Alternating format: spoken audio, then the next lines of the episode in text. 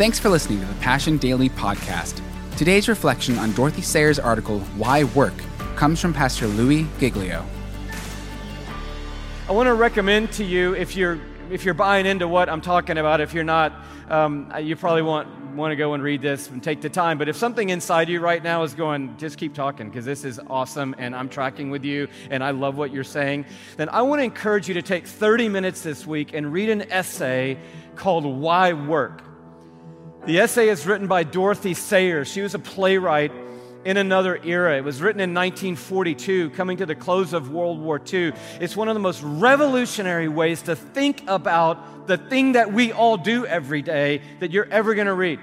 Totally based on the lens of seeing things God's way. But it opens with these words. She says, I've already on previous occasions spoken at some length on the subject of work and vocation. What I urged then was a thoroughgoing revolution in our whole attitude to work. I asked that it should be looked upon not as a necessary drudgery to be undergone for the purpose of making money. That sound familiar? My job is my necessary drudgery that I undergo for the purpose of making money. But as a way of life in which the nature of man should find its proper exercise and delight, and so fulfill itself to the glory of God.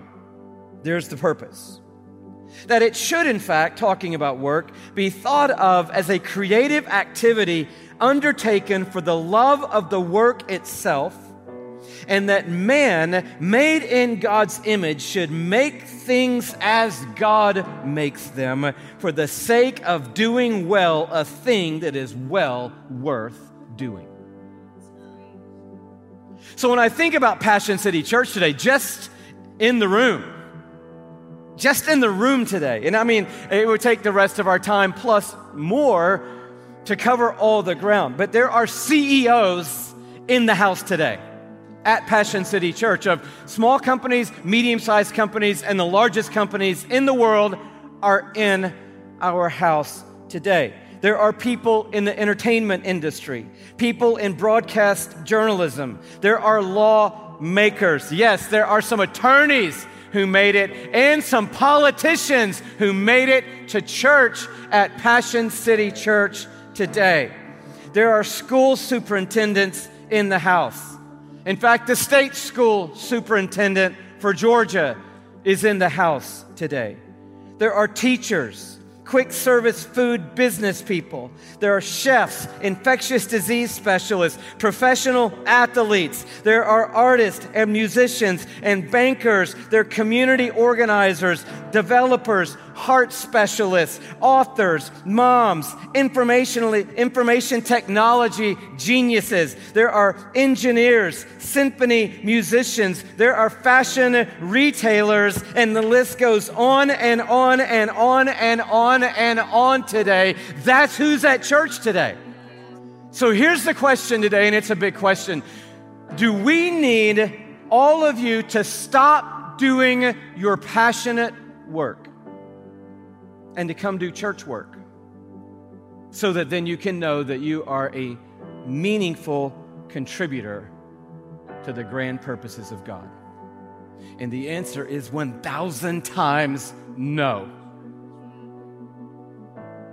Dorothy Sayer goes on to say the official church, capital C H U R C H, wastes time and energy and moreover commit sacrilege in demanding that secular workers should neglect their proper vocation in order to do Christian work.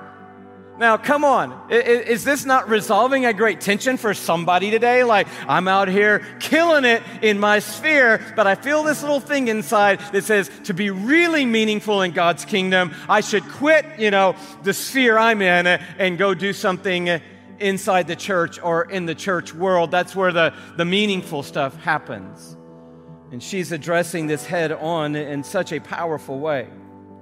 Should we demand that you neglect the proper vocation in order to do Christian work, by which she means ecclesiastical work, she being the church. The only Christian work, this is the phrase I want you to remember from Dorothy Sayers today if you don't read the essay. The only Christian work is good work well done. I'm going to just say that one more time because uh, it just is riveting for me to think that Christian work isn't defined by working at the church. Some people work at the church and don't do Christian work because they don't, don't do good work and it's not well done. And it wasn't for a greater purpose and a bigger story. The only Christian work is good work well done. How freeing is that? So let the church see to it that the workers are first Christian people. Amen. So before you go running down the road with your passion, you got to ask the question Do I know Jesus? And do I want to make him known? Otherwise, you can't be involved in the greater story of God, no matter what sphere you're in. See to it that the workers are Christian people and do their work well as to God.